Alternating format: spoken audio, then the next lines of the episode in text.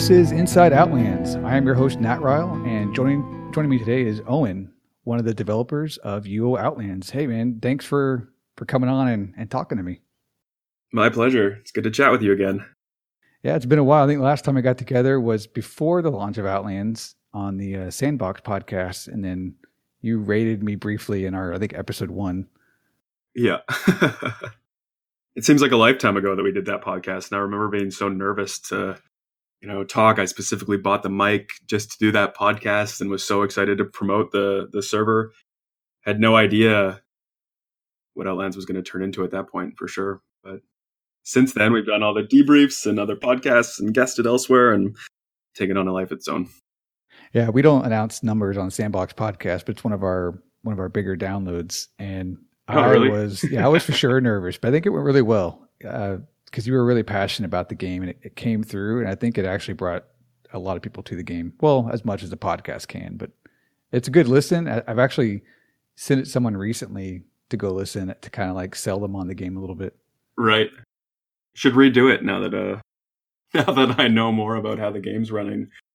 Different Well- uh, different kind of worms. Yeah, that's a little bit what today is about. I think we're going to try to keep this focused on just how the shard's been going. Uh, you know, thoughts, uh, anything that's happened in the last six months. You know, uh, what you feel about the game, what things you've learned, challenges you've overcome, stuff like that. Uh, we have a huge patch coming that that comes with so much new stuff for the game, lots of end game content, and I think that'll be your focus tomorrow on the debrief. So we're gonna try to keep this all about how the shard's been going, pretty much. Perfect. Sounds great. So uh, yeah, so let's get right into it. How has the last six months been going? What, what's your overall thought so far? Well, it's been pretty amazing to be honest. If you know, if I'd known the magnitude of of what we were creating when I first started, or even when I first started working on the map, or, or even dreaming about Outlands as an entity of its own, I don't think I ever would have imagined half of what we've accomplished and where we've ended up so far. It's been a huge learning curve, but also extremely satisfying to, you know, feel like in a way we've we've reinvigorated Ultima Online as a title. Um, kind of done justice to a game that we all really loved when we were younger. You know, most of us might have started playing when we were 12 or 13, and now we're 30 plus playing a game, and it's it's been it's been fun for sure. I've I've learned a lot. Um, someone asked me recently if I would if I would do it again, knowing what I know now. You know, if I would launch myself into this world and into this position and and be this, you know, head of a shard that's this popular, I I probably would. I think it's been a really interesting journey so far, and the shards the shards doing great. That's good to hear. I'm glad that I'm glad you're not saying uh, I would never do this again. I quit today. uh, there are definitely days like that for sure. I think one of the main things that I've learned a lot about is um, project management, I guess, and managing a team of staff members and and being the point of contact for a developing shard like Outlands. That's been a big learning curve. You know, it's not part of my day to day job that requires me to deal with this number of people, but also um, community management as a whole has been a learning curve in and of itself, and that's kind of something that I just fumbled my way through, going going along. Tried to let my moral compass guide me, if there is such a thing.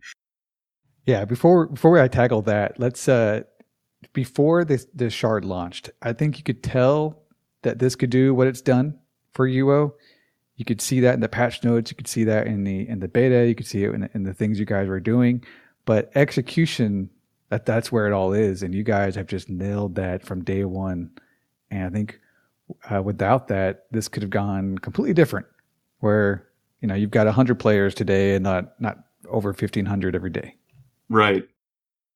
I think a lot of that comes from, you know, past experiences and also just the fact that Uh, know, Luthius and I both work in professional capacities that require we operate in a professional capacity. So we have these expectations for ourselves in our lives and in our, you know, real day-to-day jobs that we then apply to the game. And I really appreciate that of him, and I think he appreciates that of me, and that's why as a team it works so well. You know, everything from the way that you know our announcements in Discord are capitalized and the grammar's proper and we spell things correctly, all the way down to you know including screenshots and the resolution of the imagery is good, which all trickles down into the gameplay on the shard. Um, we maintain and hold ourselves to a really high standard, which I think shows. And that appeals to a lot of people. You know, even though they're playing a game for free, they see a really high level of professionalism. You know, we have we have this illusion. I've joked before. I don't know if other people see it the same way that I do, but we operate like you know a game with a multi-million dollar studio behind us. But the reality is that it's Luthius and I and Expo and you know our great team of support staff. But it's a, a lot of work to make that illusion a reality. And I think people have seen that, and you know they've they've flocked towards Outlands with you know high expectations, and I think that we're meeting them there when they get into the game. So yeah, maybe from the onset it looked that way. That it's it's a lot of work to maintain it that way, but I think it's going well. Uh, yeah, maybe looking back, there might have been one scary moment, and that was that was all the crazy lag uh, right right at the beginning. yeah, there. I say all the time how lucky we are to have Jaden. I, I, really believe that Outlands would have would have tanked if we hadn't had someone like Jaden approach us and and tell us what he could do to fix it. Uh, that was a that was a a moment sort of two weeks in when we were at max you know, on our way to max capacity. And there was, I didn't know what to do. You know, I was going to bed at four or five o'clock in the morning. We were all working on solutions and trying to come up with ideas. And at one point, we thought we were, know, denial of service attacks, and we thought there were players on the inside that were doing something to cause this amount of lag. And we were really trying to attack it from every angle. And Jaden came by matter of factly and and fixed the issue. I think over Christmas was really when those patches went in and the and the problem went away.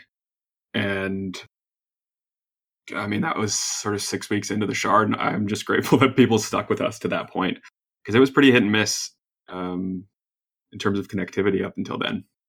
It wasn't that bad, but you wouldn't have grown as easily, I don't think, because you quickly no. once it got fixed, it, it went from a thousand to two thousand to you know plus and uh, we got an episode where, where I interviewed Jaden, and he really clearly highlights how he did it. It's definitely impressive, and it was night yeah. and day.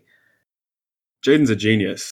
He really is a, a, brilliant sort of computer mind. He's working on a few things right now, and he's talking in the staff dev chat, and I kind of just glaze over because there's a lot going on that he's working on that I just you know trust that what he's doing is going to make the shard run faster and I have to let him go with that. Uh, those roles have kind of slid into place in terms of Jaden and Vorspire working on the guts of the shard and Luthius directing the content and me um, fielding community all day, every day and working on the map. I, we're really lucky to have Jaden on board who he brings so much to the shard that uh, was kind of a missing link at that point. Yeah. Uh, what, what was your use before before this in Discord, and and now what is it? Are you are you in Discord? I don't know, twenty three hours a day. Uh, yeah, I have Discord on my phone, unfortunately, so I'm pretty much reachable at all hours. I definitely turn off a bit more than I used to. Um, people have direct access to me at all times, and I think they know that. so I'm around a little too much, but it's important for me that I'm in touch with my player base and I know the conversations and the going on of, of the community and Discord's such a hotspot for that. Uh, so many times, even people who are having issues in game reach out in Discord when really, you know, they should just page in game because they'll get support staff sooner than if they messaged me. But yeah, I spend a lot of time in Discord on the forums in game. I was looking at my in game time and it's something ridiculous and, you know, many days it's like 60 days of total game time since the shard launched. Oh God, is there a way to uh, check that? I don't know the command. Yeah, you can actually see it on your player profile. It'll show you how well how old your account is anyway, but for you it's day one. But I can tell you if you want to know your game time. okay, I may hit you up. I got I got two characters I play a lot. I may ask you. I think Expo has double me in game time, which just goes to show you how dedicated he is to the project. Uh, he's um, he's around a lot and often. Yeah, Expo is a he's a hidden gem too. Uh, his videos, his highlights, his wiki work, all of that just elevates the shard to another level. I think uh, the website work yeah, forms. For sure, I was looking at the YouTube channel the other day, and it's it's grown and it looks amazing, and everything's so cohesive and has such a nice like outward visual identity, and that helps to tie in the the whole image of the shard. He's Expo is certainly a find. I'm grateful for Expo every day for everything that he contributes. He's um, a fantastic addition to the team for sure. So, have you learned anything dealing with community? Any uh, anything you did early in that you've since c- kind of changed and, and maybe altered your stance on things or or how you deal with people? Yeah, I mean, I was going to die if I kept up the way I did when we first started. There was that whole Junithorn stealing the deed incident, and I, I went off the deep end. Like I, I just couldn't imagine that people were so awful. And it wasn't so much the incident. Just to recap, Junithorn was a player who was contributing to the community and was one of the first to have an expensive house and paid a million dollars for the deed. And someone's socio engineered their way to being Junithorn's friend. And when Junithorn dropped their house, they stole their house deed and Junithorn quit. And Junithorn came into Discord and said, Well, I lost my house. Um, I quit. And for me, Junithorn was someone who was like a prospect for, you know, a counselor role or moving their way into working on the shard. And, you know, there's a certain mentality that a player has that inclines me to think that maybe they'd be good for staff. And Junithorn was one of them. And Junithorn quit. And if you imagine Discord like a seismograph, at that moment it would have been like, you know, a 10.4 earthquake on the Richter scale. It just blew up. And at that moment, I felt like I'd lost control of everything. Um, the shard was no longer mine to dictate how things were going to run. I I couldn't keep up with anything, and that was a real wake up call for me. to realize how much the game was affecting me and my life and my you know my personal opinion of of people and and the community at large, and also a reality check for how much more impartial I need to be and how I need to let the community handle itself and grow on its own and and choose the direction that it's going to take. Uh, you know if you imagine the community as a, a, living organism it you know it definitely trends a little you know chaotic evil most of the time but it has to find its way on its own and that's not something that i can dictate and that's definitely what i've realized is that i can you know impart positivity or negativity or change the direction of a conversation, but I can't control who's conversing necessarily. So that's been yeah. that's been eye opening. That was uh, from a player perspective. That Discord went to another level, and you know I have a buddy who is way way more casual even than I am. I'm pretty damn casual, and he was checking on Discord and, and sent me he sent me a message. What the hell's going on? Why is it so toxic? It wasn't like that a couple weeks ago. so, yeah. I tried to explain to him what was going on, and for some reason that that brought out the the vocal minority, which they they felt the shard was going to go one way or another, and if they didn't plant their flag on that issue, you know, it, it would become a game they didn't want to play. Right, it would be lost and forever. When that wasn't I, ever I in danger. That was a that was a major. I don't want to say flaw because it definitely you know was attractive to a lot of people, but there were a few weeks at the beginning of the shard launch when it was chaos, you know, between bugs that we had that we didn't know about from 18 months in beta because, you know, our beta testers didn't test things as thoroughly as we had hoped or we didn't catch it or it wasn't reviewed, whatever it might have been. Um, and also the murder penalties were nowhere near harsh enough and it was a lawless land and people were killing with impunity and that was tough for a lot of people who were just you know new to new to Ultima Online, new to the Shard, trying to get a fresh footing, and also um, thieves were out of control, and that you know like this in-game chaos created a, like a flurry of excitement and fun and people were re- reliving this experience that they'd first had when they started playing ultima online 20 years ago. Um, but i don't know if it was necessarily the launch that we'd envisioned or the direction that we'd ever hoped the shard went so when we put in those murder penalty changes and we call it the morality patch that was the moment in time when thieves changed and when the murder penalties became a bit stricter. And that was definitely a shift, like the first shift in Outlands and in the community. And we lost, you know, quite a big chunk of, of players at that point because they liked, you know, being reds and killing everybody and not having any penalties. But for longevity of a project like this, that just doesn't work.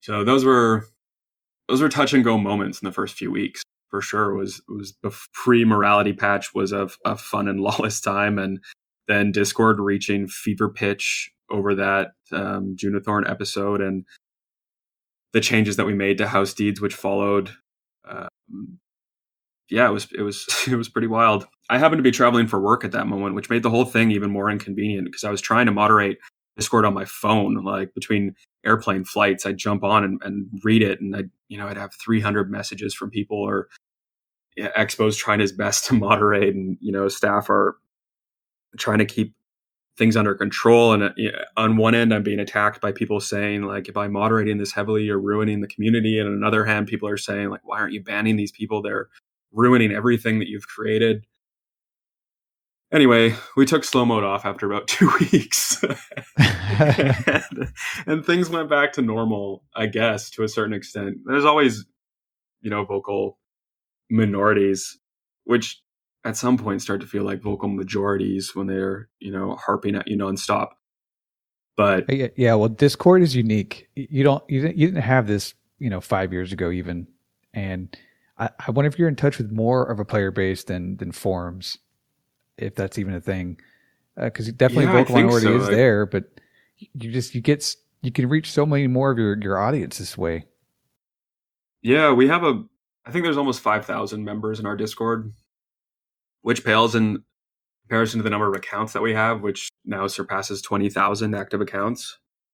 So we're definitely reaching people, but it's kind of like, you know, don't get me wrong, I love the Discord community, but I think sometimes it's like the Discord community is the YouTube comments section. They're the people that feel inclined to take part in a community, which aren't necessarily you know our actual player base all the time. They're just the people that feel inclined to comment on everything. So yeah that's probably you're probably true there a little bit. It's it, sometimes you know i there's definitely a group of people that i listen to and we have two small sort of private consultation groups one for pvp and one for pvm and that's generally where most of it's where i know i can go to get feedback from people who are actually playing the game or who I trust with their, you know, expertise and years of experience. Yeah, yeah. Don't add me to either of those groups because I don't know shit. and then try to, you know, I filter a lot of information, but for the most part, it's really just uh, me. I used to wake up in the morning and read every word that was said in Discord overnight. That was like some weird jail sentence, like self you know, nihilistic thing that I was doing. And now I don't do that. I, I just jump straight into private messages because I wake up to about, you know, 65 or so every morning. Uh, Discord's interesting for better or worse. It's definitely a sort of a hub of the community. Not many people use forums. People have a serious idea, I direct them to the forums and say, you know, instead of angrily, you know, bashing your keyboard line after line about something that you're feeling really passionate about, why don't you take a step back and form your ideas and make them into a suggestions post on the forum and then it, you will get responses that are equally well thought out and it will give me a chance to digest what you're saying and you know a grand scheme bigger picture and then i have to take that to Luthius and see how we can integrate it into the game yeah i think i think your your unified front your your uh, your vision for the game came came out pretty clear at that time with the uh with the, the thieving incident and, and then the morality patch, as you're calling it. And I don't know. I guess I, I always knew that that was coming. Yeah. Maybe hindsight's twenty twenty. I don't know. But if there if there's a dial on how how crazy your sandbox loot full loot game can get. You know, all the way to the right is Darkfall launch, maybe. You know, right. And all the way to the left is EverQuest One, because that's almost like a theme park at that point, but still a little sandboxy. You know, right. You guys just took that dial and just moved it a little bit. Yeah. You know, tweet a couple numbers, and it's nothing drastic. I, yeah. I even, I even thought afterwards, like this is not enough penalties, but it actually seemed to help right. a little bit. I remember uh, when we were before we chatted with the initial podcast, I was in the um, Sandbox Discord channel, and you had mentioned murder penalties, and you said this is never going to work. You know, putting gold on murder murder fees and, and you know just knocking people out of the game it's just not going to work this isn't this isn't right and i had taken those words on board but it was something that Luthius was really passionate about making work because it hadn't been tried in ultima online before and it, the murder system's so touchy you know you either have stat loss on one extreme or you don't have anything on the other other extreme and i think right now where we're at is a really nice middle ground uh, there were definitely, you know, we shifted that dial. And it's not to say that the dial won't continue to shift, but I think right now we're happy with where the murder system is sitting, you know, the number of reds that we're seeing on the, the server. And also, uh, we're all right with where thieves are sitting at the moment. Yeah. It, thank God I'm not a game designer. I, I, have my opinions on the murder count and penalties and stuff, but I think this system has, uh, for better or worse, actually worked uh, at least to some extent, especially once yeah, you tweaked it. I think it's it's one of those things that's like from an analytic numbers side of things, which is really our best metric. We look and we see, you know, with 1500 players online, we have 65 murderers altogether online at that point. And if you jump from one to the other, you see maybe five of them have left their house. The other 60 are burning off counts or they're AFK or whatever it might be. But five reds can really do a lot of damage in a short amount of time. And so for the number side, it doesn't really look that bad. It doesn't look that damaging. But from a player experience, which is what we have to gauge, we have to see how much of an impact that has on their perception of the of the shard it's a it's a Felucca shard. Don't get me wrong. You know, we're always chastised for having you know trammel leanings or you know role player leanings, but we have to remember the player experience is is first and foremost most important, and also player retention. Because I don't think many people want to play on an empty shard, and if you cater to these lawless um, classes like thieves and reds, you end up with a, a lawless world that no one plays it. You know, it's all wolves and no sheep. So you have to strike a balance in a way, and it's a constant dance and conversation. And I like that you said we come across as a unified front because we're often fuming behind the scenes at each other about the way things should go forward. Or is yeah, so you never should have said that because from from the outside perspective, it's you guys are always in agreement. It seems like that we work hard to get an agreement. It's it's really like a relationship. Uh, Luthius and I are like I went to bed angry two nights in a row because I I didn't get my way, and I was like, I don't like that. You know, I like to make up before bed, and then, but we were you know hashing things out over text and trying to you know agree on something which I you know was passionate about. Anyway, we ended up in a good spot and released that new uh, test center patch and the part I didn't want is gone. So we work things out behind the scenes and then present a unified front for sure. The the murder balance it, it's a lot of things. It's it's those tweaks to the dial. It's also I think some of the player base catching up mechanic wise. You change a, a lot of skills um, before launch, tracking and camping and tracking is the biggest one. When when it launched, no one in my guild had it. Well, I mean a few had it in their build, but now it's you got the builds discussions. If you got a PVM build, they have tracking in it. Um, I've gone taken old builds, completely reworked drop skills, and added tracking. And uh, it's a it's a big deal on this server. Lets you see when reds are coming, you know, duck out of dodge, or prepare to fight. Either one. It helps reds track and fight. So it changes the PvP game on their end too. And then people is out running around the world doing PVM. It, it gives them a, a very nice tool to just get intel. Yeah, the tracking skill is definitely something that we recommend people take now for sure if they're going to be out hunting.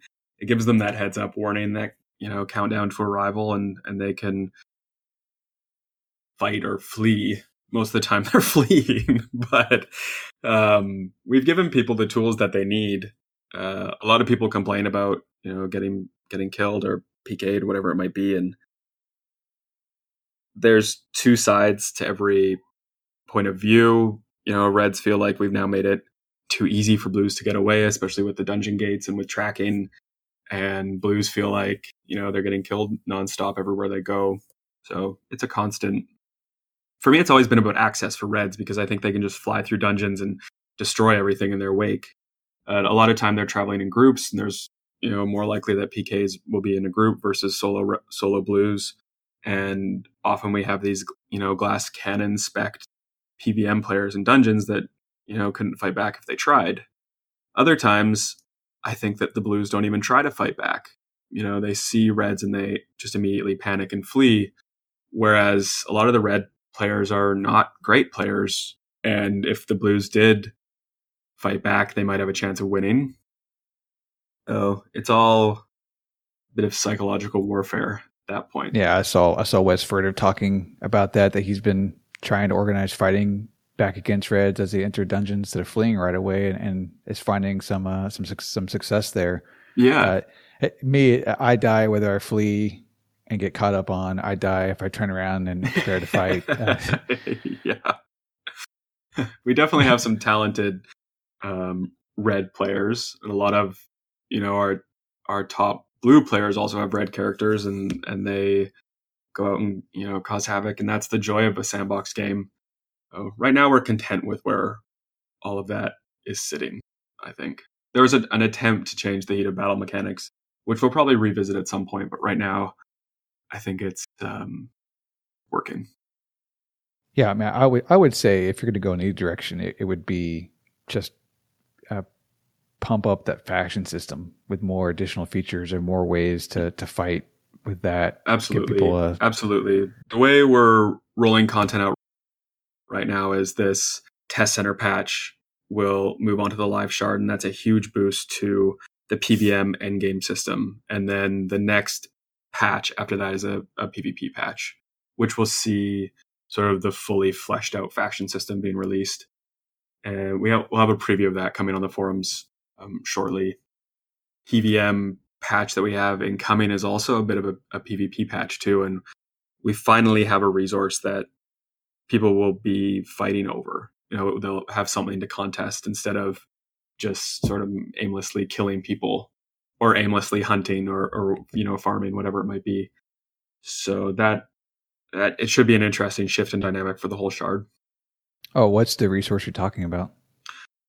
Um, the mastery chain system.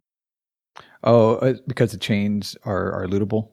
Yeah, desirable. The links themselves, you know, people will need to have certain links. I think there's 54 different links that you can have in um, bronze, silver, and gold, and people will want to, you know, build their chains out because of the advantages that they have. I think one misstep that we made, if I was to do something differently, it would be that the aspect system is more difficult to level, that pets are more difficult to level, that skill orbs and skill mastery related items don't drop as easily, that treasure chests weren't as lucrative as they were in the first few weeks. I think all of those things would have helped us to facilitate more of a long term vision of the shard without having to move into an additional system like what we're about to roll out. So, those things you know, if I was asked what might have you, have done differently, I think those would be the key pieces. Oh, as in harder than they are currently? Yeah. We had people that were, you know, level 10, level 10 within 2 weeks. I'm I'm tier tier 3 on aspect and tier 1 on another and You're doing well. You're doing well. I know and I know that that you know you represent the majority of players who are playing and the and the casual gamer and it's really hard to balance an entire world around power gamers. You know, we have certain players that are playing 20 hours a day and they have since the day we launched. And they're you know plowing through content and, and frothing at the bit for something more. And historically when we've seen shards fail it's because they didn't address endgame content soon enough. So we just want to jump the gun and you know preemptively have these systems that people can really dig into for for a long time to come as outlands is going to be up for for years hopefully. Oh yeah uh, i think it could have you know these end game supposedly end game systems could have taken a little bit longer to to work their way up. You know we even released two more aspect levels and people are already finished and they have exponential increases in the amount of experience that you need to gain and people are already level 12 and they're asking for more and because they don't have more they're not logging into play. So it's uh, a tricky balance. Make things approachable but you could just keep incrementally increasing power gain power creep either. You have to be really delicate there because you'll just you'll you'll mess uh, the whole balance up of the game yeah and make it impossible for new people to start uh, that's one thing that i'm really excited about is the removal of active skill gain and i know that I sort of chatted briefly with you about this earlier.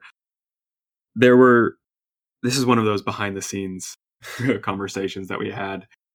Active skill gain is something that Luthius is really passionate about, but it got completely out of control. Um, active skill gain is the mechanic where you go and kill something and you get 10 minutes of five times boosted skill gain and then you have to kill something again and you know you can just keep it up infinitely but within like a day, you know, the first bird was killed in a minute. People are recalling to Shelter Island, killing a bird, getting their bonus, recalling home, and macroing. And at one point, we had a patch going in where we were going to turn that off. So magic travel was going to stop it. And that was another sort of earthquake moment in Discord when you thought the world was oh, going to end. Uh, for sure. Yep. And I backed off. That was it. Was me. I messaged Luthius and I said, "Let's just take this out of the patch." Um, before it even went online. So that was something that we, you know, presented in a patch note an hour before the patch actually went live and it was already gone before the patch was on the server. And that I think is a regret. You know, that's one of those moments when I wish I just held my ground and we let active skill gain work the way it was supposed to. But I think what we've come to realize, or what I've come to realize and really pushed for, is that in a 21 year old game like Ultima Online, people don't see skill gain as something that's enjoyable at all. And on a shard like Outlands, which has so much content beyond character development, forcing people into this pigeonhole of working on their skills in some way isn't enjoyable at all. It's people are in the mindset, you know, and have been spoiled over the years that skill gain's easy. They can either buy it or do it AFK. And that's just the way it is. And I think it was ambitious for us to ever try to decide to make it something else. And I really it think that's what it comes down ambitious. to. Yeah, I can only speak from my perspective, which is a, a new player to to UO. I have a little bit of experience with past shard, but not much at all, and not past the macro phase. And why I quit all those, I'd hop in. My buddy would say, "Here's you four macros. Run this for two days. Run this one for a day. Right, you know, and then Saturday we'll play." And right. Saturday would come, and I would quit. Right, and that happened probably three times. Uh, because I had I had no veteran experience to know what was awaiting me. Whereas Outlands, it was, "Hey, hop in, play, go have fun right away, see what see what's in our game, and then load up on all these amazing uh, new buff skills that you can get super easy to 70 we were just cranking out crazy damage you know an hour in. And it was a lot of fun. I got to see the game fall in love with it and then find macros to augment that when i right. wanted to of course i didn't know about bird macros until two months in so i think i, I completely seven times uh, my warrior you know, with all from active gains. Right. And I, I nothing you said is wrong. All that's true. Uh, and I actually probably even agree with it now that I have six months of, of UO experience, but it, it is a uh, it is a hard sell to tell a new player, you know, hey, hop in, but you really want to go run all these macros for a little bit before we play right. together. Right. And I think that, well, I mean, it, on the same token, the, the conversation surrounding active skill gain is uh, don't do it. You just need a bird macro. And that that was how it was sold, and that's how the community has sold it to new players, which definitely isn't the intention of the developers. But no, no, the bird macro thing is awful. It, that yeah, had to be it, that had to be ditched. It's it's completely uh, crazy. Yeah, the macros are so complex. You can hand it to the new player, and he won't even be able to you know figure out what the macro's So- doing. Right. So now they figure that they are gaining at five times slower the rate of everyone else just because they can't figure out how to use Steam. You know, they they don't know how to set up their bird macro. So the perception, the community perception, player perception of active skill gain was just kind of it was borked from from the get go. Anyway, we talked about it a lot. Luthius wanted to make it so everyone gained it five times naturally, and then if you went out and hunted killed something with greater than one difficulty, you would gain it 10 times active rate. So we still had active skill gain in some way, but magic, travel, or hiking, or whatever it might be, how you got there would negate it. So you couldn't just, you know, recall to a graveyard, kill something with a more complex macro, and then head home to finish macroing. You would have had to actually stay out and hunt to get your 10x. Anyway, that all just seems to be like an even more complex barrier of entry. It doesn't make joining the shard easier.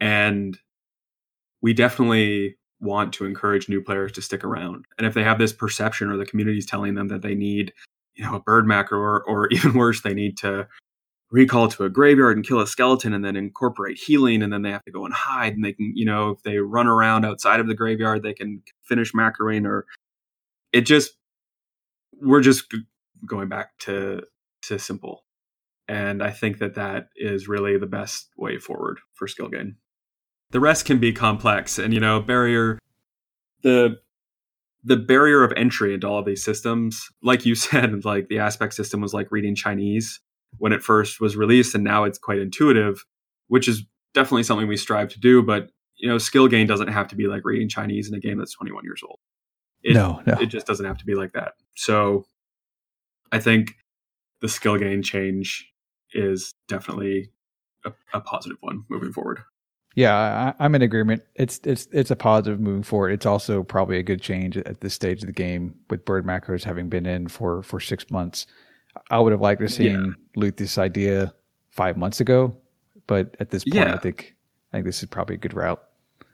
For sure, for sure. I think you know in terms of population, we hit what is it, December second, we hit 2,062 players, I think, or 2,068, which wasn't a number that we ever expected to hit. I think when I spoke to you on the Sandbox podcast, I was like, yeah, maybe you know we'll peak at 500 or or you know a thousand max. I don't even Oh, remember. well, what we said, thought you it were insane. wasn't- It was it was never going to be 500. Yeah, yeah, exactly. It was never going to be 2068 either, and there was never any expectation that we would hit that that number of players.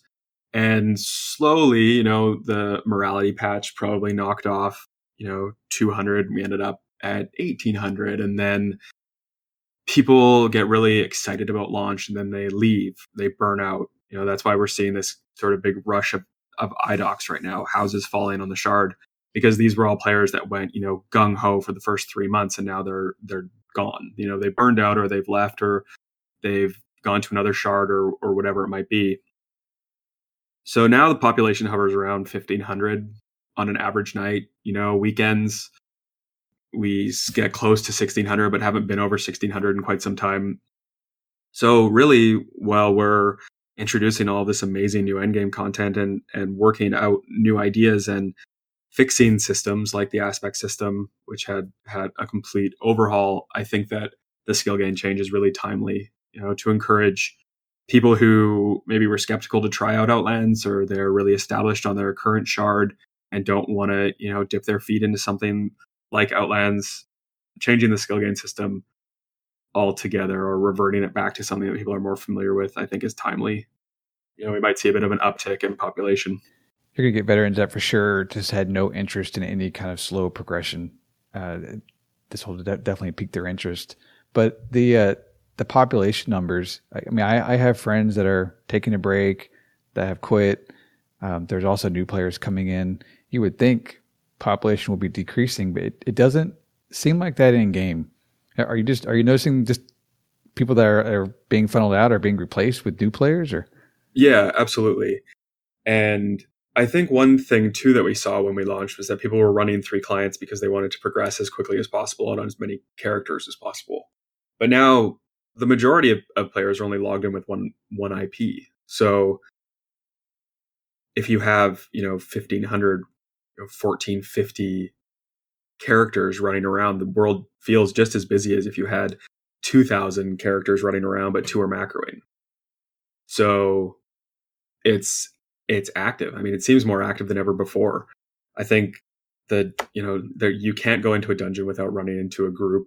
You know, rarely dungeons fall below five players. Typically they're around 10 15 you know we see upwards i checked the other night there were like 25 people in cavernum and i thought you know there's got to be a boss up or something but no it was just you know groups of people farming and playing around. So yeah the, the shard is the shard is busy. It's busier than it's ever been for sure. You know people are established and they're jumping into endgame content and they're they're playing the game.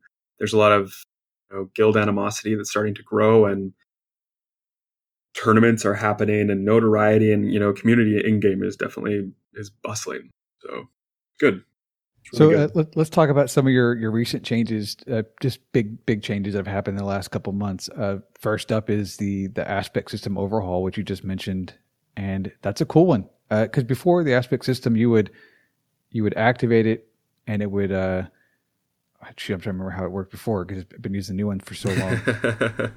it, didn't you had a, use your you gear. had a suit that you kept charged, basically. Right. Yeah. So, and so when you die, the suit would uh, would go away. But become unblessed. Yeah, if you screwed up and revive somewhere where there were people, they could loot it from you. Right. Now, now it overwrites your set of gear, which keeps crafters involved in the system. Right. So this coincided with the launch of Cavernum, which was a huge event. Um, we had 454 players in Cavernum Dungeon. The shard crashed three times. There were all kinds of issues with that whole rollout that you know, if we could do that again, we definitely would. But one of the main things was that we had announced that it was a safe event, that no one would lose their gear. You know, they couldn't be looted, they couldn't be killed by other players, they couldn't be stolen from. It was just meant to be a fun, you know, safe PVM event for a massive group of people. So everyone showed up in their aspect gear because they wanted to do the most damage because there was also a contest associated with Cavernum opening or whoever slayed the most monsters. Halfway through, one of the rules that Luthius had put in prevented people from healing their pets. So PVM event, like 70% of the people there are tamers and they couldn't heal their pets. Disaster number one. So he takes the shard down. He brings it back up and the rules are completely changed. It's no longer a safe event. People are dying. They're losing their aspect gear. They're being stolen from. They're being killed. It goes to a completely chaotic lawless event. And that was the moment when I knew without a doubt that we had to change the way aspect was handled. We had a lot of people that would log in, play on their aspect character. When their aspect became unblessed, they'd stop playing.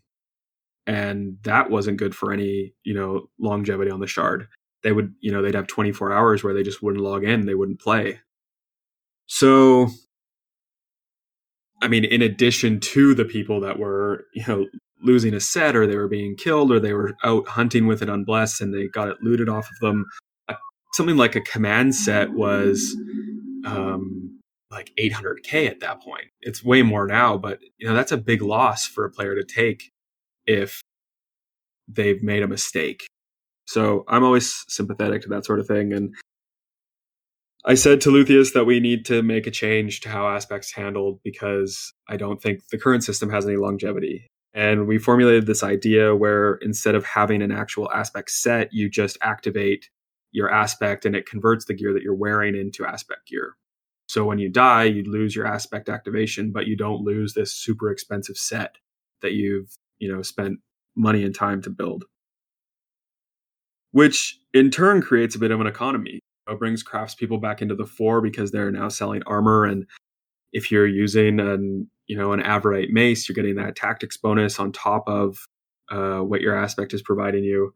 And the whole thing becomes a bit more sort of cyclical in terms of the economy. And it's it's crazy how how much this ties back into the game this this one overhaul.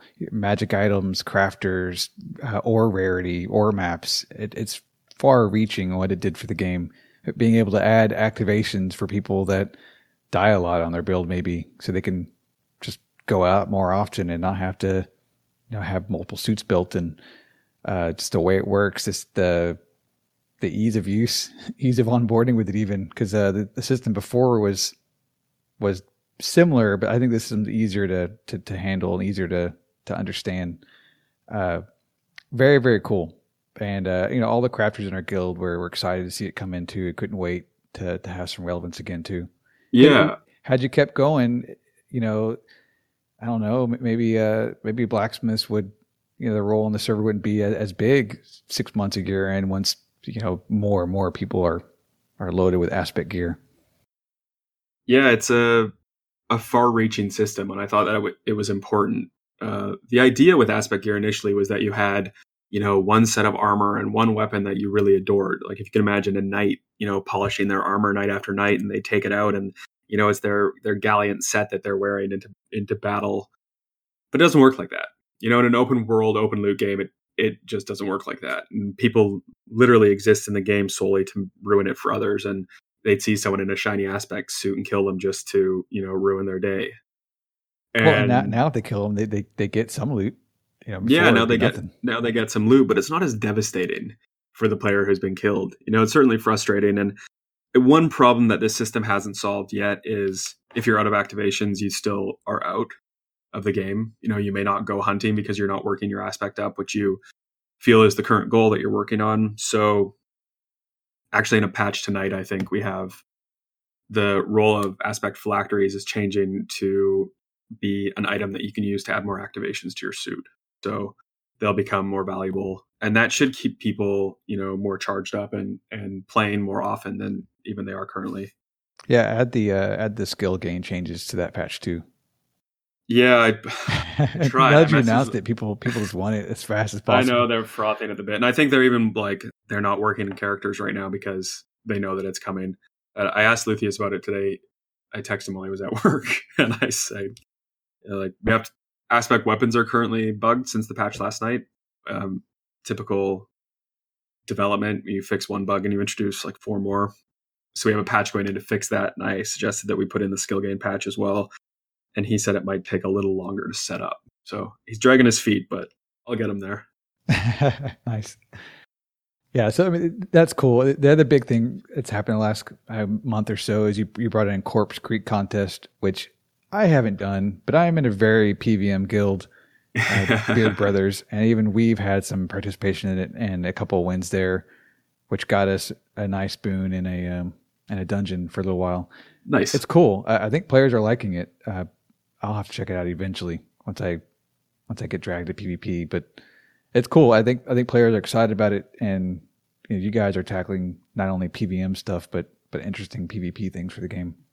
Yeah, the Corpse Creek contest stemmed from the discussion about how meaningless the faction content is on Outlands. because right now it's it's basically an arcade game. You know, you can log in six times a day for half an hour and you can get your PvP fix without losing anything. And typically those players are logging in and logging out and they're not contributing in any way to the you know the lifeblood of the server um, so i think the reason for that is because it's not integrated in any way into the game people don't get any reward they don't get any real world benefit they don't you know even get sort of ep bragging rights about show score or anything like that that is definitely a, a shortcoming in terms of the faction content that we have so CCC Corpse Creek contest was kind of rolled out as a stopgap between integrating faction content into a, a, bigger, broader picture. And it was something that was suggested by Tristan, who's in the Umbral Guild, and people like faction fights, the faction struggles would happen, and then the gang would try to rally the troops to go to Corpse Creek to have some fights in a lawless area just to get PvP. You know, the PvPers just wanted PvP for PvP's sake. And now they have a purpose. So five minutes after faction struggles happen, the Corpse Creek contest starts, and I built a new area that's sort of south of the little town in Corpse Creek in a flat, non obstructed, no housing area. And there's a platform, and people have to defend the point, similar to a capture point, but it's a single one. And the whole region counts as the arena for that event. And whoever wins it after a half hour of on testing the point in Corpse Creek gets a chest, a treasure chest, which ranges randomly from a level four to a level seven chest. So the loot can be quite good and profitable. And if they don't loot it after 10 minutes, it becomes open so other players can loot it. So they have to also defend the chest after the event is over. And it has been extremely popular. The first week we introduced it, we were seeing like 50 people there fighting over this chest. And now, I mean, I think there are typically people at every one. I think I've seen two or three no shows one guild just standing around waiting for half an hour to open their chest without being contested. But for the most part, they're extremely active. And I think that's a good indication for PvP content moving forward is that it needs to be, you know, purpose driven.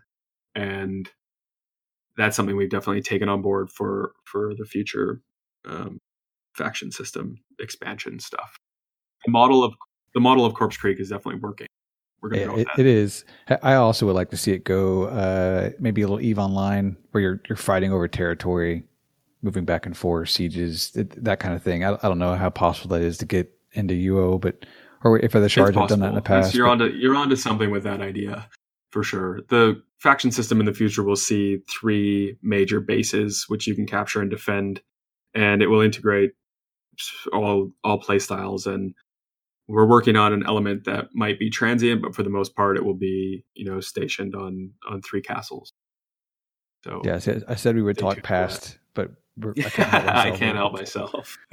talk about future.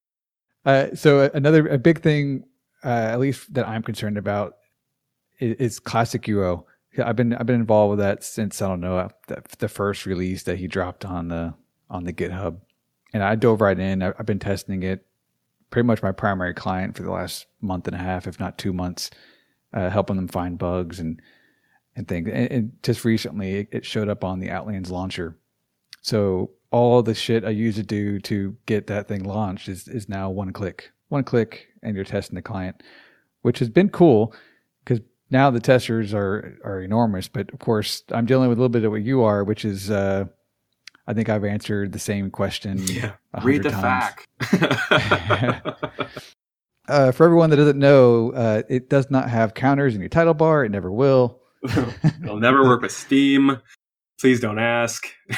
uh, it, it's come a long way. That, that client is, I think, fully playable for someone that does PVM.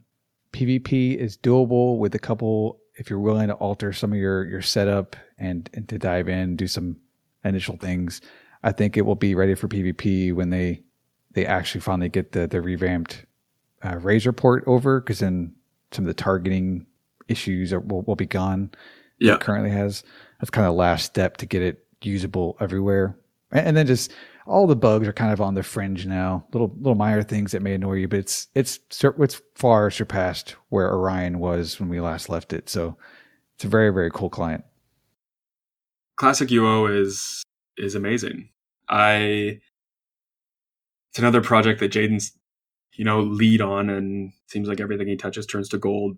But I sort of kept my eye on it. I'm not a savvy enough computer guy to go ahead and you know compile code off of a Git. Neither so, was I. Neither was I. I pestered Karasho, I don't know, an hour one day, like, teach me how to do this. Okay, what do I download? So now that it's on the launcher, um, a lot people have a lot more easy access to it, including myself. So I'm playing on Classic UO as my primary client now. I'm also annoying Karasho with every little thing that I don't like. And the speed at which he makes changes and develops that client, er, it's impressive. I mean, if you think that you know, Luthius and I are making changes to the shard, the rate at which he's developing Classic UO is is remarkable. It's freakish. I, I tried that two months ago. It, it was probably like not, I don't know, ninety nine percent garbage, unusable.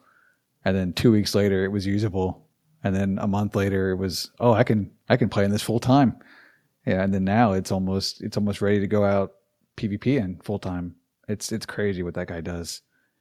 Alpha five was a major milestone because before it was a lot of crashes and after Alpha 5, your crashes are, are way down. I'll play an entire day with no crash now. Yeah. And I think that the ease of access is bringing PvPers to it. So their feedback will now help that side of things move along quicker. Uh, there, there's often been requests for a client called Sallos to be supported by Outlands, which isn't something we ever had plans to do. But if Classic UO can fill the void for players who enjoy Sallos, I think it's a really great solution to what they're looking for. Yeah, well, Sallos yes and a, no. I think Sallos players also want off-screen targeting. That's probably the main right. reason why they want it. They're, they're not going to get that yeah, in Classic um, UO, but no, Sallos definitely has features that have notoriously being considered cheat features. It also opens up a can of worms to people who have their own versions of Sallos, which can do things that you know are humanly not possible. And you have to, you know, once you open that gate, you're opening gates for everybody, you know, their own personal client if they can code, which is shady territory. We're already dealing with that by the clients that we allow to connect to Outlands, which is a whole other story which we don't necessarily need to touch on tonight. But I think the future with Classic UO is really exciting. I like the way it makes my world look. it looks all of those hours spent world building. Um, it's fun to zoom out and run around and, and take it all in. It's a yeah, very it's, slick. It's a treat. Uh, even if experience. you don't, how I used Orion is probably how a lot of players will use Classic UO, which is yeah, they use Steam and Razor for their primary one, but maybe maybe a session a week fire it up and just run around the world and, and check things out because it's it's just so easy. It's like a breath of fresh air uh, playing UO on, on that client. Yeah, there. I'm now messaging Karasho with every little thing that annoys me, and he, he changes them so quickly. But it's definitely it's fully playable for me on the admin side. Of course, uh, it's I haven't crashed once using it my issue with Classic UO, which I've made very clear to Jaden and Karasho, is that the name is awful. They've called a new modern client classic. And when people are messaging me, they're like, oh, the classic client, you know, just I have to now specify, like, are you talking about logging in with, you know, Steam or Razor and the actual classic UO client, or are you talking about classic UO? Oh, I think, I don't know. I asked Karasho how much Outlands needs to donate uh, to name it so we could just call it you know, the Outlands client, whatever. I, I, don't, I don't know what uh, that name is awful. So I, I say original client when I'm talking Steam and Razor and Outlands right. default client, and I say classic UO or classic client. Uh, it is bad. I don't know what, and he loves that name. Like you can't get him to change it for anything. I think because he admires Jaden so much, and Jaden's the one that came up with it. But I was trying to think of things like play on words, and I, you know, got super creative in the wrong direction. Nouveau UO, let's call it that, you know, and play on new, nouveau, French, but just UO and UVO. So it was the Nouveau client. But that didn't go anywhere. Karasho wasn't sold on that idea. I don't know if I'm sold on that idea, but we just need something other than classic UO. Yeah, it's got some cool features coming too. I think eventually the assistant will even be baked inside the client, so it won't be two applications, which would be a huge hurdle because uh, that will let people play in Mac or Linux without without any kind of weird issues you have to do currently. Uh, it's got some right. other things. It got it needs loot grid and the title bar replacement and a couple other things to kind of really uh, a new scripting system. And over time, I think all that will come in, and then you'll probably see your player base slowly migrate over to it. I don't know what, what percentage it will tackle, but on the launcher, it gives it a good shot, anyways. Yeah, for sure. I think that it is the future. Know, the, the exciting prospect of Classic UO is that the server is coded in C sharp, the client is coded in C sharp, the assistant is coded in C sharp, which allows us basically to create our own packet code. So we could potentially do things like, you know, if you went into an underwater dungeon, we could turn your whole screen blue because those packets could send equally, you know, across the board that speak in the same language. Whereas right now we're we're interpreting the packets of the client as it exists because it's hard coded, and then the server does one thing, the assistant does another, and we don't really have full control over anything but the server, and it gets to be quite complicated. So the pipe dream of having everybody on Classic UO is definitely uh, enticing, but people get stuck in their way after playing a game for a certain way for 20 plus years So Oh, if yeah. you're Yeah. used to, you know, your Steam macros, pulling that away from somebody is it's like a Yeah. a death a death wish for you know asking them to leave the shard. So we'll if we're doing a, if we're doing a look back, maybe maybe six months ago you don't launch with Steam, but uh, you know, Yeah, maybe. I I wish I'd had that foresight, but I didn't. So here we are. well, I think uh, I think Luthius likes it because it was on it's on his past servers, I think, and and um, you don't see it on on other shards that yeah, they just have Razor only. Yeah, some shards only have Razor only. Other shards offer more clients than we have, and they have more functionality. Uh, target closest is always the hot topic, which we'll see where we end up on that debate. A lot of people just want us to enable target closest. We're sort of adamant that we're never going to enable target closest. The just give me target closest monster. That's right, which is something that we could do with classic UO. You know, Jaden could hop in and code that feature, but that's not something that we have control over with Steam. I've offered the developer of Steam, you know, five figures, and he won't even respond. To, but try to buy the source code from him so that we can integrate it into classic UO, or at least dissect what's going on behind the scenes and release our own version of Steam and change the, you know, protocol banning, you know, outright classic or um, target closest. But they don't respond. They have no interest in in being involved in the Ultima Online community. Part of me can't blame them for various reasons. Um, yeah, yeah. You know, we'll all, see where we all, all about up. the intimately. Yeah, we'll see where we end up with the client. I, I mean, in a like a dream world, we migrate everybody to Classic UO once it's ready. But I think the client, the client is close, but the assistant leaves a bit to be desired in terms of um, scripting functionality and and grid loot and you know a few other things that Steam really excels at, for better or worse. You know, people can do crazy things with the Steam scripting language, and that's both you know exciting and a detriment. I think for for the game. yeah. You'll have to wait and just see what the migration is like. Uh, how much of your player base actually does it, and and what the, and, and weigh the negatives and positives of whether a move fully to it is even worth worth doing. Yeah, I like in my idealistic sense, having everyone on the same level playing field is really enticing. You know, something that we can control fully instead of having no idea what people are connecting on or if they are using cheat versions of something or their own hacked client or they took the source code of classic UO and now they have a fully automated lumberjack. You know, those sorts of things are definitely definitely possible.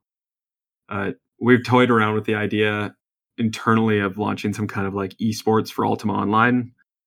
And the reality of that is that we have no idea what anyone's connecting on. So if we could force everyone onto one client, at least it would be, you know, a level playing field, more based on skill and less based on having a game that plays itself.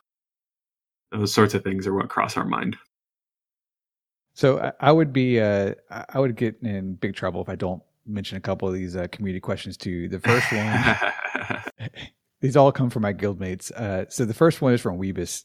He, uh, I don't know if you've seen him in game, but that guy, I think, is the number one achievement uh, getter in the game. yeah. And there are a couple. He's he's explained it in great detail. I, I- just got to say one thing. I'll set him off for like twenty things in Discord. He'll start going off. But I think basically, like certain things are linked to another, and uh, you can't quite get all the achievements. There's something in achievements that are broken. Yeah, achievements are broken and they have been since we launched, which And- is just shameful to he wants a leaderboard too. He wants to see a leaderboard, I guess, with uh, for as achievements, well. like most achievements. I think, we think could so. definitely do that. I know that Wes also is like he has a completionist mentality when he plays the game, and he wants to accomplish as much as he can on one character. So I could definitely see adding most achievements to a leaderboard. I I don't think that's out of the question. I we've kept Luthius so busy generating content that he hasn't had a chance to sit down and untangle the achievement system, which he says will take him about five hours. So all of that data is stored. People just aren't getting the credit for it. You know, especially with taming, you know, people are, are GMing taming or they're getting 120 120 taming. That's the most common request that we get. And they say that they don't have their achievement points for for finishing taming. And now our, our page response used to be, oh, thank you so much for reporting this. You know, we'll try to get this fixed as soon as possible. And now it's like, uh, achievements are broken. We'll get to it eventually, like something to that effect, just because it hasn't it hasn't been reprioritized as something that we need to sort out, but it's been on the bug tracker for uh, since October 27th. So hopefully we'll get it sorted out eventually. I, I think the the players that care about it are small uh, as far as overall player base, but man, they they are way into it. Uh, yeah, it's so, it's one of those you know carrots that we've dangled over players' heads to to keep going and to work towards a goal. And you know the system is great; it just needs to function properly. So, what I would say is the things you've achieved are not lost; they're just not being represented properly by the display out sort of front facing system on the achievement side. So if you're not, it's all there. It's just a matter of us putting it all back together. I know there, there's also odd things like eh, you get a hundred thousand kills, but then you start over on the 3,000, 300,000 kills, and you start over on the 500,000 kills. That's another complaint I get. Okay. I hadn't heard about that, so I'll add it to the bug tracker. and, and, this is going to tie in the chain system uh, because I think you can use some of those those points you get, reward points you get from achievements. So having to buy links. Yeah, to buy links. So yeah, yeah, Luthius might have to finally tackle that before a chain comes out. Sink I don't know. Sink his teeth into it. I'll remind him. I'm sure he'd love a little prod to focus on that one. uh, another big one. I think you see a lot of the community, especially PVM community, and, and, with the chain system coming up with bosses is uh, if it's from Shadowstone, what are your plans to minimize the toxicity, toxicity of certain guilds that monopolize end game content? I think he's primarily referring to to boss content, but right. Which guild are you referring to? Shadowstone. Um, so the intent of the boss system is that every guild will now have the opportunity to summon and take a boss if they want to. So the way it's working right now, which I think is an idea that we're shifting away from for all content, is that players do content on our schedule instead of on their own schedule. And the key is that players are able to do content on their own schedule.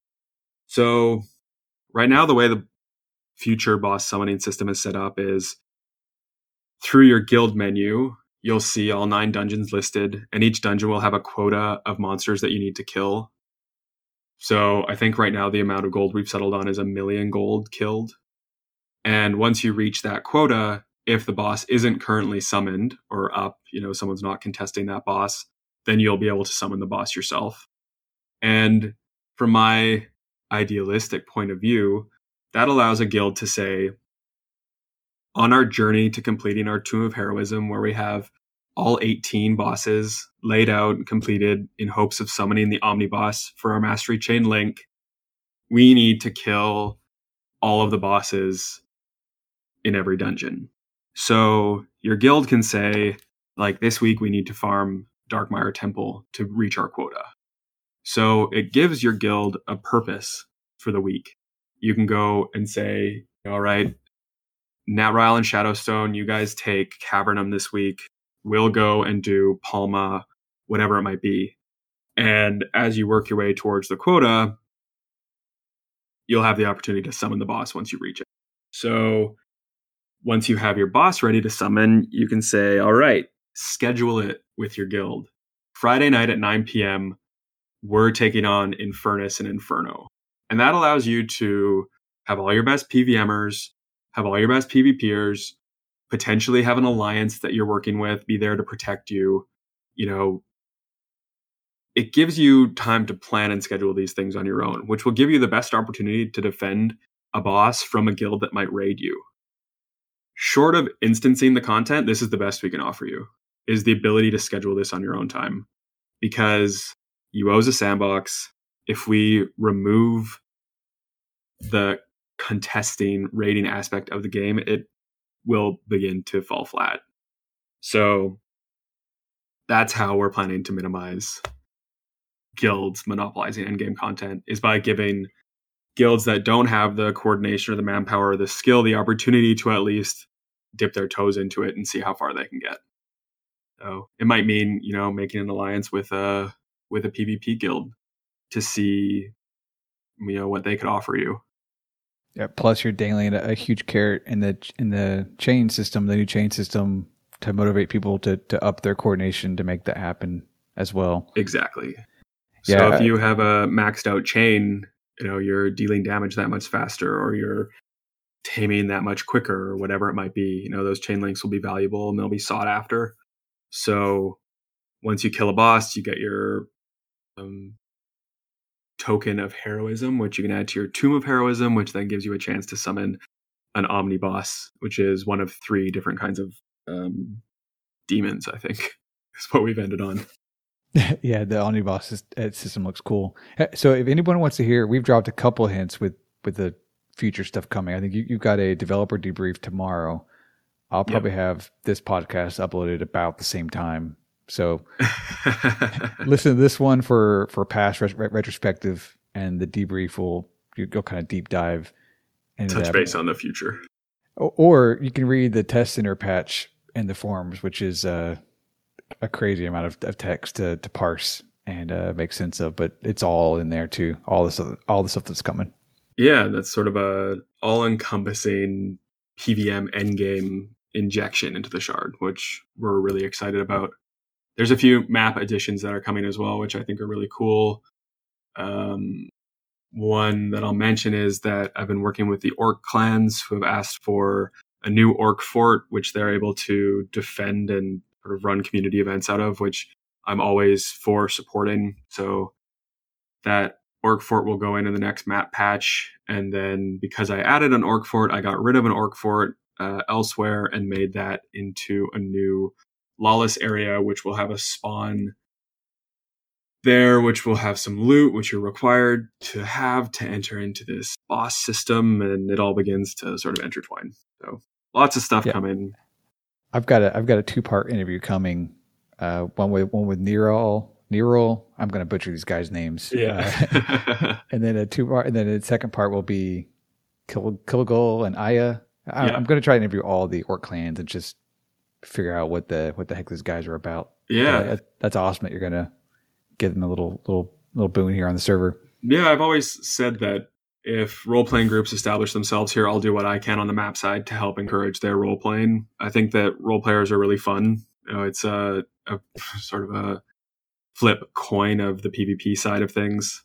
They're just, you know, here to enjoy themselves and there's, you know, never really drama and they always just want to have a good time. So you can go back to UO's fantasy roots and create I mean, I think Neryl started to cry when I showed him the orc fort because he's been playing an orc for 20 years and he's always, you know, it's been so haphazard and put together in a way that never really met his expectations. And now I've created an orc fort sort of to their specifications. And for me to be able to do that for a guy that's been playing UO for 20 years is, is pretty cool. So always happy to, always happy to make those things work. Uh, so my, my last community question uh, is from a dark or Jack Churchill and uh, he wants to know if you have any plans for some large housing areas to be opened up or, or added to the game in the future. Not right now. Um, I'm always toying with the idea of a map expansion, mostly because I feel like I don't have any more room to play. Short of making new dungeons or adding new, you know, subterranean areas, the overland is really full. There's a lot of content that's on it. Um, and now, of course, I'm working around player housing if I do want to add anything. That's one reason why I was able to add this new um, demon area, lawless areas because I was I removed an orc fort, but I had to double check exactly where I was building. You know, compare and center to in game to make sure I wasn't running over anyone's houses. I actually shared a picture of it, and someone immediately went and placed a wagon right in the center of it, which I had blocked off because there were no houses there, and I didn't want any houses there. But know, players are crafty and oh, cheeky, so I had to move that wagon and, and tell them to go somewhere else but I, I just like to build. You know, mapping was definitely what got me into all of this, and it's my favorite pastime. Still, you know, it's a great escape from the game itself and from from Discord. If I can just turn everything off and go map, and I would love to to build more. I think what we're toying around with right now is an additional sort of T2A sized expansion, which would be off map but accessible through different means. And that would include a new town, a new dungeon, and multiple points of interest, but we don't foresee that area having any housing. So right now, I would say no. Um, I don't s- see any large housing areas opening up in the near future. So our house sales system allows people to work the real estate angle on their own and they can coordinate things and you know as houses drop you can place houses in their in their spot. All of that sort of stuff is sort of natural uo um, uo fare. No not at the moment. There's been whispers about the guild prestige points being used towards building things. Um, during beta i had said that if you reached a certain amount of points i would build you a guild house on the map like an actual static guild house. But we never put any numbers to that. Now guilds are getting quite high. You know, there are some that are close to 5,000. So it might be time for me to put some numbers down in an official post to announce exactly what you could buy with your guild prestige. But for now, that's all just speculation. Well, uh, Owen, thanks for your time, man. I really appreciate it. Um, do, you, do you have anything else you want to you want to say before we go? Well, thank you. First of all, uh, I think Inside Outlands is really awesome. It's flattering to think that a project that we created has enough of a community and an interest to have its own podcast. So definitely thank you for taking this on board and thank you for all of your feedback on Classic UO. And I'm glad that you're you're still with Outlands. It's been it's been a fun sort of five and a half months so far, and I can't wait to see what the next years bring the project. But definitely thanks um, thanks for all your contributions to it. Yeah, I always tell friends that that haven't come checked it out yet. I, I always tell them this is a long term thing. I think this to be around for a very long time. And uh, so, dude, like, you haven't missed anything yet. Get it, get in now. Come have fun. You know, play this game. Yeah, I know people say like we're making these patches. Like it's a little late. You know, in regards to skill gain in particular. Like it's a little late. We've been online for five and a half months. It's like there's. It's never too late to make changes that are meaningful and for the better of the shard. So, yeah, no time like the present if you want to hop on. All right. Thanks, Owen. Uh, I will for sure pester you to come back on. I'll give you a, a couple months break. We'll, we'll have some more crazy events happen and stuff, but I really appreciate it. Thank you. Yeah, my pleasure. Thanks for having me. And I'll see you in game. So uh, go to our website, insideoutlands.com. You can join our Discord there. We have a link. Uh, I'll have show notes for this, links to the forum threads and such that me and Owen talked about. Uh, see you guys next week. Thanks.